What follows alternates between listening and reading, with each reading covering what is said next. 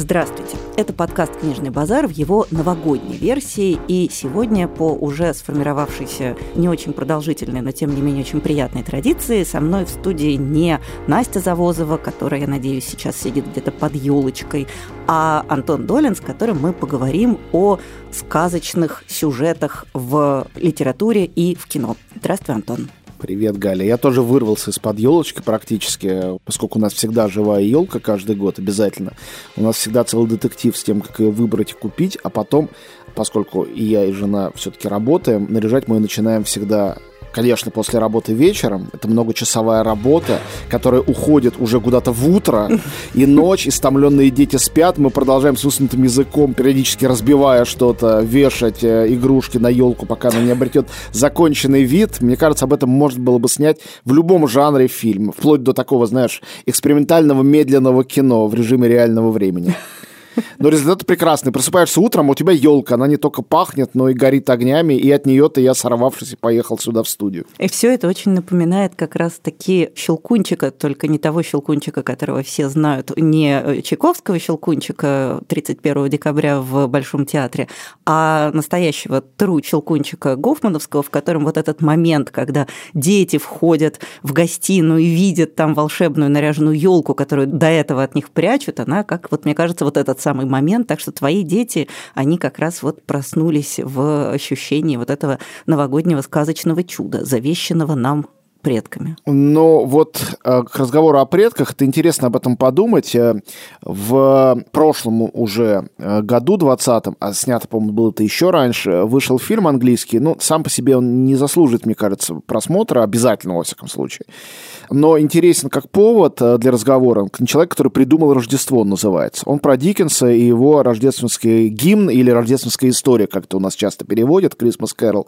Та самая история про Скруджа. Мы, наверное, к ней еще сегодня вернемся или не вернемся, поскольку все ее знают наизусть. Самая экранизируемая, самая театрально, значит, сценически реализуемая, разыгрываемая на домашних вечеринках история о Рождестве Эва, о скряге, который за одну ночь, повстречавшись с призраками про прошлого, настоящего, будущего Рождества, стал хорошим человеком на утро. И история о том, что Диккенс эту вещь написал, и началось Рождество. Я, конечно, не считаю, что это так. Не в том смысле, что Рождество началось, когда родился Господь наш Иисус Христос, потому что праздник Рождества, конечно, тогда не начался.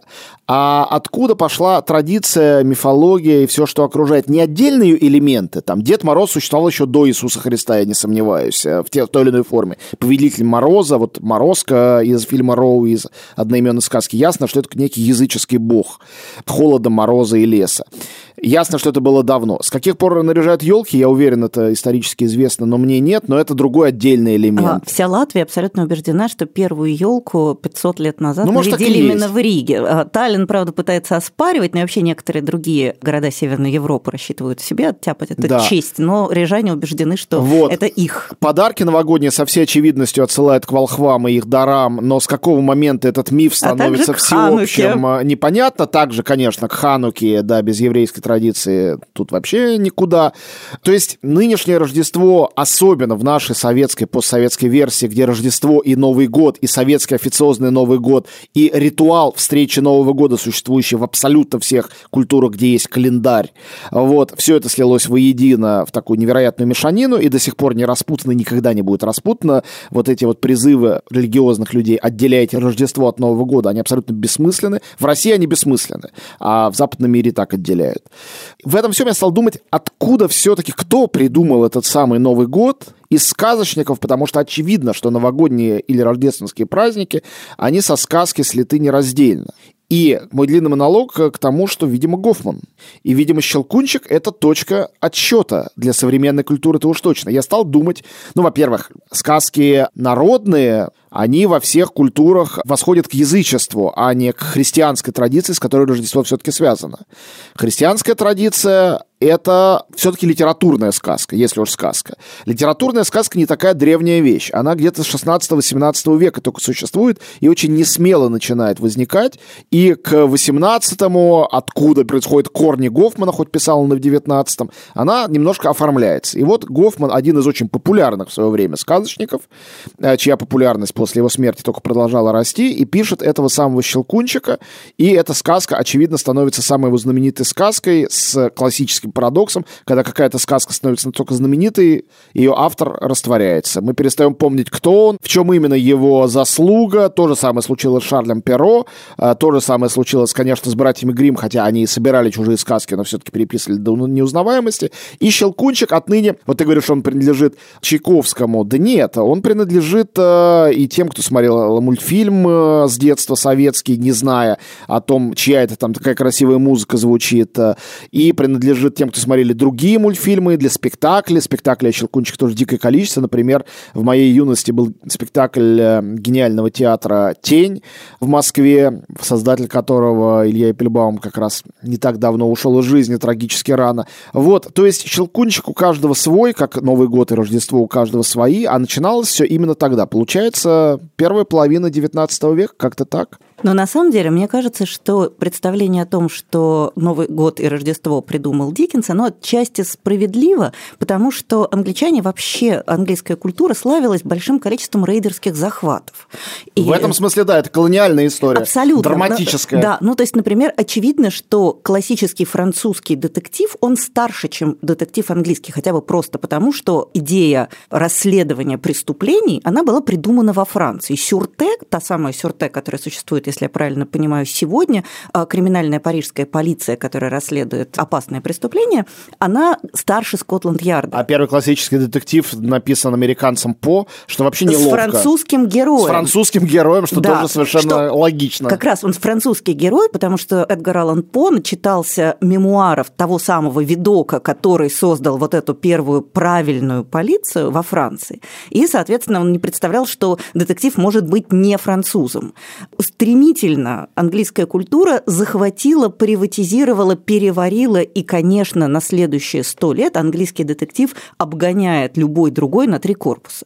Та же история в некотором смысле произошла с Рождеством, несмотря на то, что, да, я тоже практически уверена в том, что первый большой значимый текст о Рождестве, сказочный, такой классический сказочный текст, это, конечно же, Гофман, Щелкунчик, а само Рождество, видимо, в том виде, в котором мы к нему привыкли, правда, пришло откуда-то из Северной Европы, возможно, действительно из ганзейских городов, но при этом... Где больше снега, ну, конечно. где до сих пор укреплено язычество, конечно, там ему и быть. Тут логика 100%. Очень логично, но при этом, начиная с Диккенса, Рождество сказочное Рождество становится элементом английской национальной идентичности. И, конечно, большая часть атрибутов сегодняшних рождественских, она восходит именно к вот этой приватизированной английской культуре идея Рождества и Нового года. А в России это вообще странная же история с Новым Я годом. Я хотел сказать, что англичане это приватизировали, но и американцы, и русские слэш-советские свою традицию сделали, исходя из тоже не присваивание, но каких-то форм апроприации и такой, я бы сказал, направленной мутации рождественско-новогодней идеи, которые иначе выглядят и в Америке, и в СССР, и последующей России. Просто иначе, чем в Англии. В Англии, э, ну, собственно говоря, я попробую, это, это ужасное упрощение, когда вот так вот мы берем и там в одной-двух фразах пытаемся резюмировать такие глубокие, магические, в каждом человеке укорененные вещи, даже в том, кто это отрицает, укоренено это отрицание. Вот, но все-таки я попробую это резюме сделать. Что такое Рождество? Почему это важнейший праздник для всех э, культур, в которых оно существует? А сегодня это большинство, наверное, культур мировых. И это чудо. Это единственный праздник, который нераздельно связан с представлением о чуде. Что такое это чудо? В христианское время истории это чудо рождения Бога. Бог родился материально, он нам дан в виде младенца, живого, значит, э, розового, пищащего или молчащего, неважно. Когда христианская парадигма и вообще религиозность тотальная начинает отступать, а это происходит именно тогда, когда появляется пресловутый щелкунчик, когда недостаточно уже младенца Христа для Рождества, когда требуется что-то еще. Взять ноты выше. Тогда начинается переосмысление понятия рождественского чуда. Что такое есть это самое чудо? В чем чудесность? И чудесность диккенсовского Рождества – это чудесность преображения человека. Плохой человек в Рождество, получив концентрированную дозу представлений о своей жизни и об устройстве мира, вот как будто бы его взяли, ну, это практически происходит, и подняли над Вселенной, он увидел вместо своего дома или своего города или своей страны маленький шарик, на котором все это умещается. И у него в голове все перестроилось, он стал другим. Мне кажется, что и в российской, русской, советской, постсоветской традиции, и в американской преображение человека это не то чудо, которое происходит. Происходят некие иные чудеса. И вот о том, как эти иные чудеса в этих двух традициях выглядят и из чего они состоят, я и предлагаю поговорить. Хотя, конечно, а, вот эта вот благонравная, поучительная и, безусловно, очищающая диккенсовская традиция при этом никуда не девается и остается как при Англии, так и при всех, кто ее захотел да, Живее всех взять. живых, о чем, например, говорит прекрасная одна из рождественских серий моего любимого сериала «Доктор Кто», а, еще с Дэвидом Теннантом, Теннантом, как раз таки напрямую отсылает к вот этой рождественской песне в прозе, или как она чаще по-русски Ну, я говорю, э, это либо рождественский гимн, что было бы точнее всего, или это рождественская история, ну, да. так как то нейтрально назвали, например, переводя фильм Роберта Земекиса с Джимом Керри, полуанимационный, который является, наверное, самой удачной из свежих, либо самой свежей из удачных интерпретаций Диккенса. Их просто дикое количество, но вот это та, которую можно легко сегодня и детям, и взрослым показывать, не покраснев, и которая довольно-таки точна по отношению к оригиналу, не сильно от него отходит. Но если говорить о Новом Годе, если мы все-таки попытаемся искусственным образом распилить эти два события, совершенно очевидно, что мы наблюдаем крайне древнюю почтенную традицию, когда нужно какой-то праздник не соответствующий актуальным ну, требованиям момента, его нужно отпилить от корней. И, соответственно, Новый год, по крайней мере, в российской, в советской действительности, это попытка отпилить зимний праздник от религиозной основы. И он тоже на самом деле возникает, ведь, собственно говоря, до 1934 года в Советском Союзе не праздновали никакого Нового года, потому что это было неправильно. Потому что Новый год еще не придумали, а Рождество уже сносилось. Ну, это была битва с Рождеством, конечно. Конечно. И когда стало понятно, что Рождество искоренить не удается, значит, его надо переобуть. В этом смысле мне, например, моя любимая история – это про то, какой праздник отмечается на Кубе 1 января. Вот ты, например, знаешь, какой праздник отмечается на Кубе? Нет. День рождения Ильича? День революции. А, ну, примерно. Они, да, им приш... потому что кубинская революция столкнулась ровно с той же проблемой. С одной стороны, они не хотели брать себе Новый год, потому что это какая-то сомнительная с их точки зрения история, очень сильно маркированная для них американским э, империализмом. Соответственно, Новый год тоже не подходит. Рождество, ну, в принципе, на Кубе поспокойнее с религией, чем у нас, но все равно не очень. Значит, нужно придумать еще как какой-то праздник. И День революции, который, в принципе, можно было отнести на любой день в январе относят именно на 1 января для того, чтобы кубинцы имели легальное право отпраздновать, не вступая при этом в некомфортные отношения с какими-то чуждыми идеологическими праздниками. У меня есть две теории про советский и, соответственно, постсоветский на следующий Новый год. Обе это мои домыслы, я должен, наверное, об этом предупредить слушателей, что это не какая-то догма или истина последней инстанции, но мне эти обе теории очень нравятся, потому что они просто объясняют особенность, специфику нашего Нового года и его, а, скажем так, культурного оформления в разные мифы, фильмы, сказки, книжки и изобразительное искусство. Первая теория, она рисует Сталина таким гринчем. Он украл у людей Рождество. Но он же и вернул в некотором Именно, смысле. об этом... Ну, так, секундочку. Подожди, я, я знаю, Для чего вперед. Гринч украл Рождество? Чтобы у него, одинокого несчастного, было Рождество, у остальных не было. Потому что он был выкинут из общего праздника, поскольку он живет сычом одиноко, вот эта вот зеленая дрянь.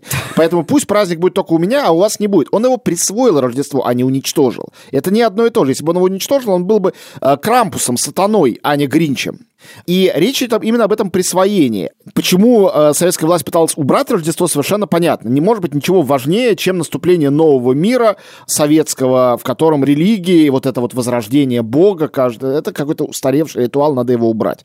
То есть это ясно. Зачем надо было его вернуть? Ну, были официальные причины э, озвучены, типа детям нужен праздник, елка, все такое, пусть будет. Вот так. Примерно. Задним числом придумали люди... елку в Сокольниках, да. на которую приезжал якобы Ильич. Елка в Сокольниках, на которую приезжал Ильич, и елка в Кремле, где Сталин. Ну, а, да. На елку он приходит, или он сидит где-то рядом на Спасской башне, смотрит с доброй улыбкой, значит, это не важно, это все равно его место. Мне кажется, что это было связано с намерением воцарить над этим всем не такую важную для дореволюционного Рождества фигуру Деда Мороза, то есть патриархальную фигуру патриархальную фигуру большого всемогущего мужчины, который повелитель этого праздника, и этот Дед Мороз, как мы знаем, был главным Дедом Морозом, который на елке в Кремле присутствовал очень долгие годы, то есть это совершенно очевидный политический смысл. То есть, если бы не было бы фигуры, не была бы придумана, введена фигура Деда Мороза, который совершенно не Санта-Клаус, он другой, и он не случайно языческий бог, и он не случайно в главной архетипической сказке Морозко способен не только спасти и одарить, но он может заморозить и уничтожить. Ну, вообще он такой амбивалентный Ну, про Санта-Клауса мы никогда такого не слышали. Максимум, что он может... Ну, это... Санта-Клаус же святой Николай, он что, он может Совершенно верно. Для этого был, при... был придуман в условной Германии там Крампус, я просто не знаю, откуда именно он взялся, может, из каких-то скандинавских стран. То есть это плохой двойник, как к Богу нужен сатана, к Санта-Клаусу нужен Крампус. Он наказывает Крампус, он утаскивает куда-то в ад. А Санта-Клаус может просто не принести тебе подарок. Вот его худшее наказание. То ли дело наш Дед Мороз. Он страшненький. И, конечно, был двойной смысл этого возвращения Нового года. Во-первых, уход окончательно, это именно тогда в начале 30-х произошло, от авангардной парадигмы «мы наш, мы новый мир построим», остальное с корабля современности, к неоклассицизму. Мы возвращаем все старое, но в новой оболочке. Мы приручаем классическую русскую культуру, включая ее в школьную программу именно в таком ракурсе и в таком порядке, в таком составе. Мы даем вам праздник Рождества, но он теперь называется Новый год, и теперь главный Дед Мороз, он одаривает или наказывает, то есть, ну, возникает э, новое, как хорошо забытое старое. И в этом смысле, конечно, вообще патриархальный характер э, русской культуры и русского народа, если так можно сказать, и вот этот высший авторитет и страсть к сильной руке и к начальнику, и к магической фигуре, сидящей в Кремле, все это и есть наш Новый год и наша к нему любовь. И то, что она с появлением телевидения, это все слилось с новогодним поздравлением а, конечно, президента. Естественно. Конечно, у нас теперь у нас ну, Дед Мороз это Путин. Который... Ну, согласна, что это так? Ну, по И... крайней мере, выглядит вполне достоверно. Есть прекрасный сюжет про Снегурочку.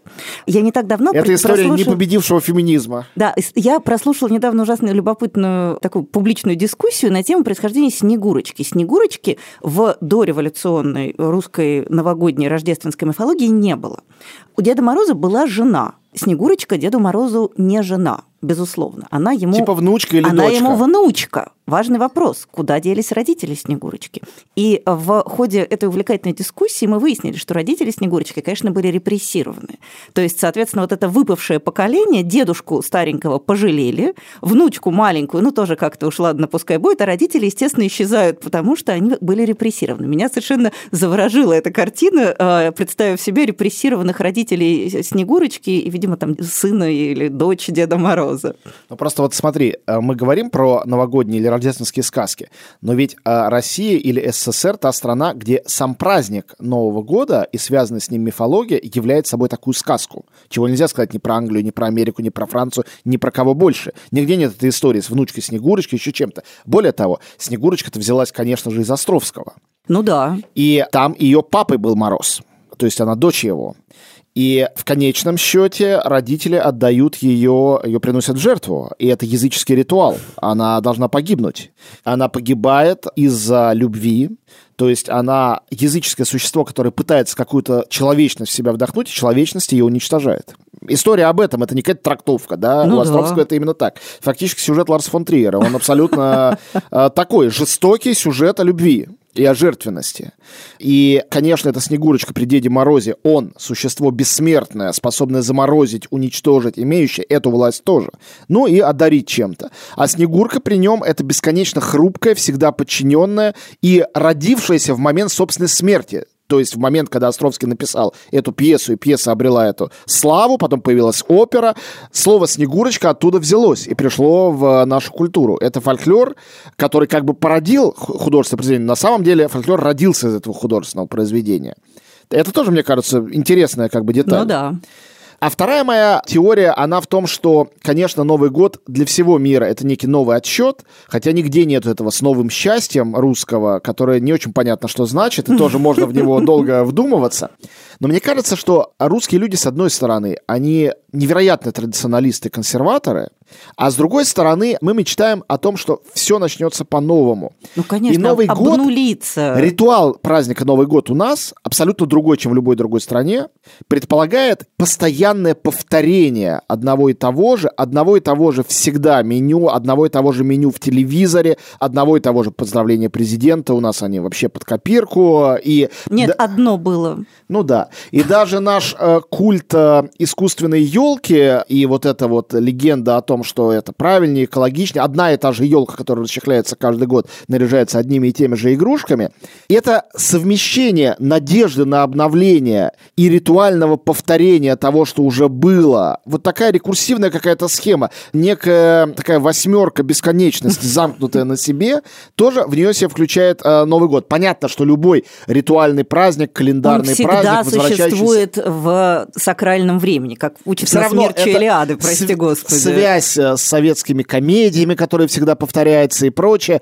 она, мне кажется, у нас крепка просто как нигде. Ну, ты знаешь, мне кажется, что нет, это действительно общее свойство, потому что те же самые американцы, вот этот driving home for Christmas, это же абсолютно какое-то тоже сакрализованное мероприятие, что где бы ты ни был, ты должен вернуться домой и дома нарядить, может быть, не ту же самую елку, а соседнюю, но, э, то есть это в целом вообще, мне кажется, самый живой из вот этих циклических праздников. И самый древний, и самый живой, и это Единственное... делает его поразительным, конечно. Да, потому... И всеобщий, конечно. в отличие от любых других, которые либо какой-то стране, либо какой-то религии принадлежат. Э, Крисмас даже абсолютно захватил всю Азию. Какое-то время она сопротивлялась, но, по-моему, сегодня и э, Китай, и Япония, они, конечно, отмечают э, Восточный Новый год, но при этом Крисмас для ну, них они тоже в целом, важен. мне кажется, э, легко и радостно адаптируют всяческие традиции, которые не вступают в противоречие с какими-то глубинными ценностями. Но мне, например, ужасно интересно, что у нас сейчас э, в России происходит попытка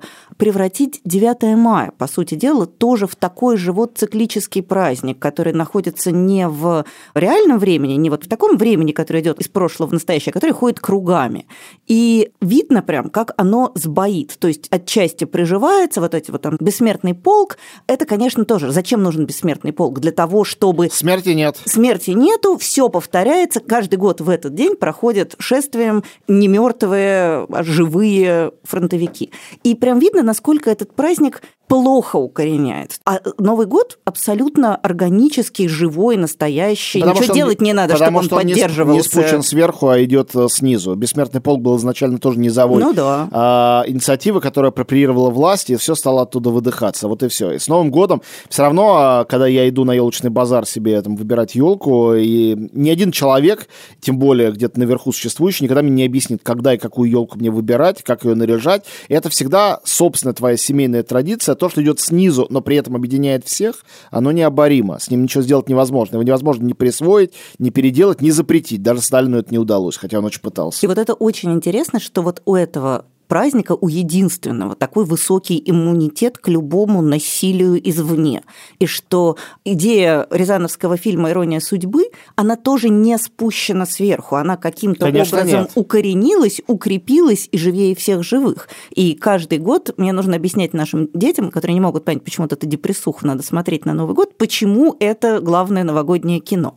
Потому что, just because, потому что так... Э, ну, вот... на самом деле, объяснение это есть. Э, мы, конечно, собрались говорить о сказках, но ведь это тоже отчасти сказка. Абсолютная сказка, конечно. А, так и «Карнавальная ночь» сказка. Ильдар Рязанов сделал два главных новогодних-рождественских фильма советской традиции, и никакие чародеи или очаровательное обыкновенное чудо, или там Старый Новый год, много есть других фильмов, они все не сравнятся, конечно. «Карнавальная ночь» — это 56 год, это год символической смерти нашего Деда Мороза Сталина. Ну, в смысле, его ну, вынос из мавзолея да, 20-го съезда и так далее. Смерти, Я и да. говорю, символической да. смерти. Но он символическая фигура, это важнее, Конечно. чем реальная смерть. Как раз э, в 54 году Сталин был живее всех живых. Ну да. И очень важно было, что этот Новый год, 56 год, э, был ассоциирован с карнавальной ночью. Карнавал, не мне тебе объяснять э, вообще значимость этого древнего ритуала и действа, он тоже связан и с высмеиванием страшного и старого, и с приходом нового. И поэтому это было тоже связано с политическим мышлением впечатлением на 146%. И поэтому это было для всех праздником, и фильм был праздником не потому, что там песни были такие хорошие, а Гурченко такая молодая, хотя это все тоже Но так. это тоже важно, не стоит обесценивать а, красоту я... молодой Гурченко. Нет, как ее обесценишь? Сколько не старайся, ничего ты с этим не сделаешь. Но молодая девушка в центре всего, конечно, музыка, там, джаз, эстрада, это все сверхважно. И даже если жизнь на Марсе, а, это, конечно, ритуальный магический способ вдохнуть жизнь в то, что происходит на Земле. Но совершенно ясно, это не просто шутка. А что касается «Иронии судьбы», это ведь главный фильм времен застоя, 75 год, застой, и весь фильм построен на высмеивании этого, это стандартизация. А ведь что такое чудо? Любое чудо — это когда что-то выбивается из правила, происходит нечто незапланированное. Это фильм о регламентированном мире, где везде одинаковые улицы строителей, одинаковые дома, квартиры, жизни, про которые все известно. И даже на Новый год одинаковый ритуал с одинаковой баней, водкой и так далее. Все одно и то же. И ты даже улетаешь вот в этом магическом состоянии затуманенного рассудка алкоголем, улетаешь в другой город, в другой мир, и это важно, что это Ленинград, потому что Ленинград — это почти Европа. Это, в общем, европейский город, он ближе к Европе, это окно в Европу. Ты улетаешь близко к границе вот этого советского мира, с иным миром, магическим, разумеется. И там все то же самое но не совсем то же самое. Там есть женщина. Женщина не случайно играет польская актриса. Это тоже женщина из другого мира, которая вдруг ее появление ломает этот паттерн одинаковости. И оказывается, что все одинаковое, как в двух картинках «Найди 10 отличий». Вдруг начинают находиться эти маленькие отличия, которые меняют твою жизнь. И в этом магия. В том, что весь мир этот советский устроен по стандартам, и вдруг что-то раз щелчком нарушает этот стандарт, и это окно в Европу читай, окно в другой мир, в другую жизнь, в другие возможности, в другое будущее, прорубается именно в Новый год, когда это будущее должно наступить. Вот и сказка. Ну, конечно, для детей твоих и любых современных людей, которые не живут в унифицированном мире, непонятно, в чем здесь слом, что такого уж произошло. Но для тех, кто э, родился примерно тогда, когда этот фильм снимался, а это, например, я и ты, конечно, тут ничего объяснять даже не надо, все понятно интуитивно. Ну что ж, я думаю, что пришло время посоветовать чего-нибудь, поскольку мы и с Антоном, и с Настей уже советовали очень много всего новогоднего. Я для своих рекомендаций выбрала некоторое количество сказок, которые просто сказки, а не новогодние. То есть мне кажется, что вообще новогодние каникулы – это одно из немногих важных, мне кажется, достижений нынешней российской власти, которое прям прижилось и стало важной частью нашего времени. Это такая вот глобальная пауза, это такое безвременье, когда ничего не происходит. И в это время, мне кажется, как раз хорошо читать книги, которые обращаются к какой-то седой, пыльноватой, комфортной, уютной архаике, и этим, собственно говоря, и ценно. Я хочу посоветовать для начала книгу Ричарда Адамса, которая называется «Обитатели холмов» главные герои вынуждены покинуть свой прекрасный надежный обжитой мир, они уходят и создают новое поселение на абсолютно новой необследованной территории, их атакуют враги, внутри тоже нет единства. Короче, сложная, абсолютно эпическая история, главный прикол в которой состоит в том, что все герои кролики. То есть это нормальный, большой эпос с абсолютно классическими эпическими сюжетами, восходящими, конечно же, к сказке. И в то же время за счет того, что герои пушистые, с ушами и вообще такие миленькие, все это обретает какое-то совершенно не пафосное, удивительно уютное, домашнее, человечное, извините за некоторую э, натяжку, кроличное звучание. То есть это действительно книга, в которой есть и большая героика и настоящий пафос, и в то же время некоторое количество уютной пушистости. Ричард Адамс, к сожалению, потом написал довольно много всего, что, в общем, находится все в диапазоне между читать необязательно и читать невозможно. Но вот эта его книга, она, по-моему, по-настоящему прекрасная. Если вы ее до сих пор не читали, то я очень вам советую использовать этот патрон для новогодних праздников, потому что, с одной стороны, в ней увлекательно, а с другой стороны, в ней очень тепло, комфортно, и вообще кролики, они же милые. Ричард Адамс, «Обитатели холмов». Да, одна из главных драм а, этого года – это перенос второй части «Кролика» Питера, которого все мечтали увидеть. Первая часть, по-моему, была совершенно Волшебная, чудесная. абсолютно. Да? Правда, прекрасно. Да, просто прекрасно. Чистое счастье. Да, вот Беатрис Поттер, конечно, какая была. Да. Лучше всех. Я как раз подобрал три сказки рождественские, новогодние, которые мне кажутся великими, гениальными. Они как бы детские, но вот мне кажется, что хороший повод, а, наш сегодняшний эфир, посоветовать и взрослым тоже их пересмотреть, либо своим детям показать. Мне кажется, многие из нас с детства не пересматривали, вот скажешь сейчас мне про себя так это или нет, великий мультфильм, один из немногих, кстати говоря, полнометражных мультфильмов, снятых в СССР, Льва Атаманова «Снежная королева», 57 год. Я сказал в 56-м, когда была карнавальная ночь и ритуальное переключение на новый режим Нового года и Рождества. И мне кажется, что Андерсон один из самых рождественских писателей э, на Земле, написавший в том числе душераздирающую вещь, на которую надо навсегда поставить 18+, никогда не читать ее Девочка детям. со спичками. Нет, я имел в виду, конечно, его новеллу «Ель» про елку. Это еще О, страшнее. это еще хуже, да. Я говорю, ну, хуже вот... этого нет ничего. Это на Новый год надо поставить абсолютный запрет на ее да. прочтение. Ну, согласись, девочка со спичками туда же. Да, конечно. Вот кто был Ларс фон Триер, конечно, до Ларс фон Триера. Вот это стопроцентно. Он так терзал своих читателей. Но иногда, как там «Рассекая волны», давал им в конце все-таки луч надежды, такой не, не слабый. И «Снежная королева» — это именно такая история, в которой победа Герда и Кая над Снежной королевой, конечно, абсолютно парадоксальна и никак не оправдываема, и поэтому настолько чудесно и прекрасно. Я глубоко уверен, что самая лучшая интерпретация этой великой сказки — это советский мультфильм, и, может быть, не все это знают, именно «Снежная королева» Атаманова когда-то заставила Хаяо Миядзаки пересмотреть свой план. Он собирался стать авиаконструктором, как его отец и дядя.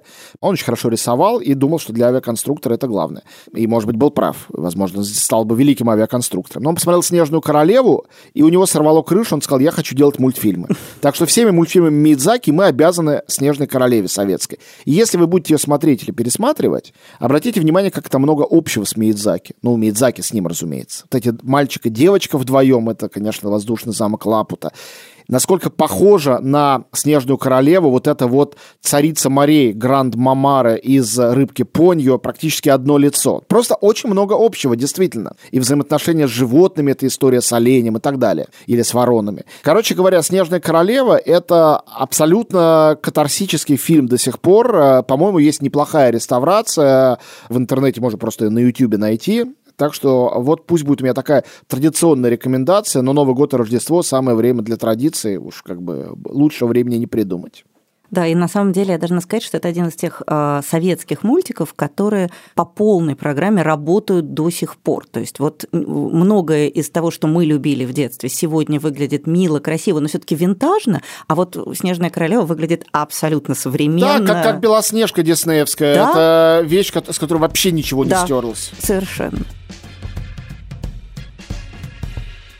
Я хочу посоветовать еще одну не новогоднюю сказку. Как я уже честно сказала, количество новогодних историй, которые можно посоветовать, не так велико. Поэтому я посоветую книгу Нила Геймана, которая называется «Океан в конце дороги».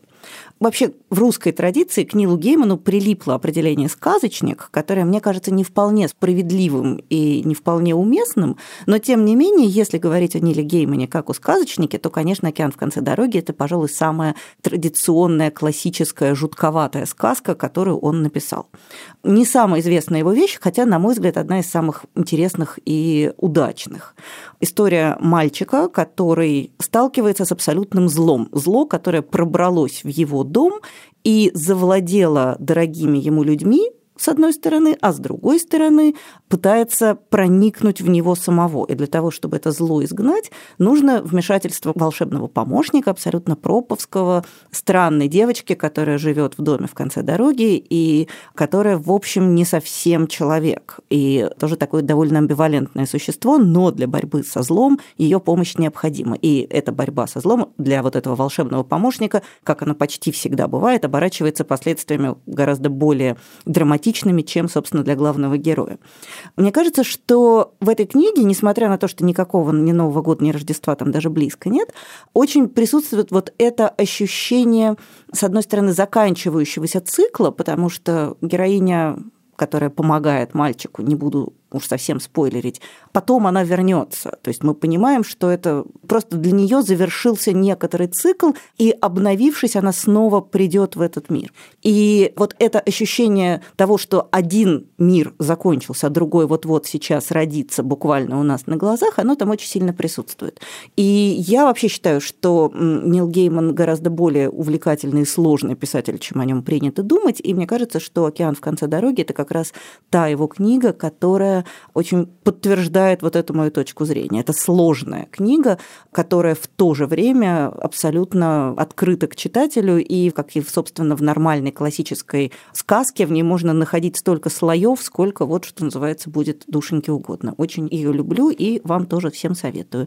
Э, Нил Гейман «Океан в конце дороги». Очень хорошая вещь, и я отношусь с огромной нежностью к Нилу Гейману и к этой вещи в частности. И могу похвастаться, что сейчас побывав коротко и полулегально, как мне кажется, теперь в Нью-Йорке, оттуда вывез комикс Геймана вечный, написанный для Марвел, тот самый, по которому будет новый главный марвеловский проект, который в следующем году, дай бог, выйдет на экраны. Так что Гейман а, важен нам в самых разных своих проявлениях и на разных уровнях.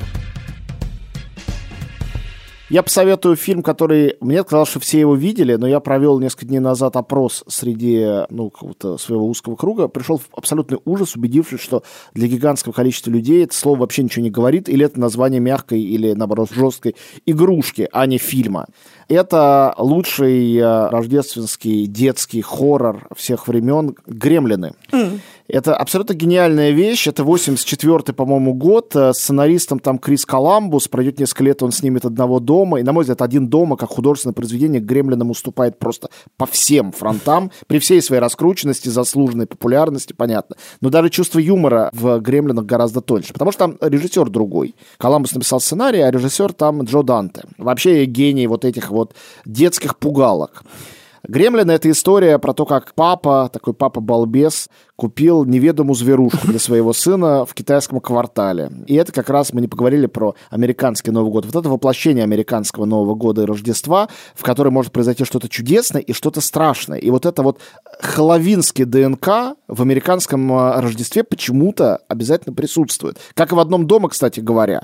То есть это ужас, который к тебе приходит и который ты чудесным образом, поскольку это рождественское чудо, можешь одолеть. И здесь этот ужас происходит ниоткуда ждали. Вот из этой милой неведомой зверушки, не хочется рассказать совсем подробно сюжет, потому что действительно многие не видели, из нее и рождается зло. По-моему, эта идея сама по себе восхитительно чудесна, что самое мимимишное создание, которое ты можешь себе представить, является на самом деле не потому, что оно тебя предает, а потому что, как у того же Пропа, будем Владимир Яковлевич почаще вспоминать, вот, ты нарушаешь запрет ты нарушаешь табу, нарушаешь правила, и тебя наказывает Вселенная за это порождением вот этих вот самых мерзких гремлинов, существ, таких дьяволят. По-моему, это идеальное зрелище на Новый год. Особенно с детьми, ну, не самыми, конечно, маленькими. Испугаться, посмеяться, обрадоваться тому, что все хорошо кончилось. И еще, если будет хотеться еще, есть еще и сиквел, тоже очень неплохой. «Гремлины», Джо Данте, США. Великолепная рождественская сказка. Но я должна сказать, что даже я с моей гиперчувствительностью и пугливостью не испугалась гремлинов, так что оно, по-моему, скорее смешное. Ну, есть, так есть, конечно. Да. Но а, мне кажется, вот эта щепотка да -да ужаса, она пикантности очень сильно прибавляет. Перец нужен любому блюду, даже для тех людей, которые не переносят острое, просто надо знать, сколько поперчит. Вот там с пропорциями все просто, по-моему, да, но мой четырехлетний младший сын смотрел его из-за дивана, вот. на всякий случай. Вот, То есть вот если видишь. вам уже больше четырех лет, то вы можете, в общем, спокойно сидеть на диване и не опасаться, что вам придется. Ну, ты согласен, что без этого фильма новогодние рождественские традиции не могут существовать? Да, он, он обязан быть включен чудесный. в обязательный канон. Да, он ужасно милый и, правда, какой-то такой очень новогодний.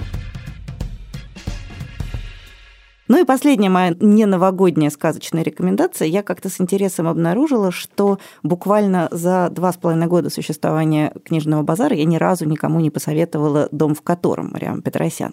Опять же, не новогодняя сказка и в то же время очень сильно сказка. Это книга, которая раскрывается перед читателем несколько раз. Я думаю, что примерно 80% наших слушателей эту книгу уже прочли и либо полюбили, либо не полюбили, а если полюбили, то, возможно, написали пару фанфиков, графиков сыграли в какую-нибудь ролевую игру по ее мотивам, потому что это такая книга, которая стала культовой. Но те 20%, которые, может быть, услышат это название впервые, мне важно, чтобы вы тоже обратили внимание на эту книгу. Она вышла, допустим, 10 лет назад, может быть, 12, и за это время она успела приобрести, как я уже сказала, совершенно культовый статус. Начинается она как история о детском доме для подростков-инвалидов, казалось бы, что уж тут сказочного, и когда ты уже так с тяжелым вздохом ждешь, что вот сейчас начнется всякая чернуха, трэш и тоска, в этот момент оказывается, что этот самый дом для детей-инвалидов, он на самом деле гораздо больше похож на, не знаю, какой-нибудь дом странных детей или на школу для мутантов из э, людей X. То есть все эти дети-инвалиды, они, конечно, дети, они, конечно, инвалиды, но при этом они обладают некоторым набором суперспособностей, которые, в общем, делают их совсем не беспомощными и достойными сострадания.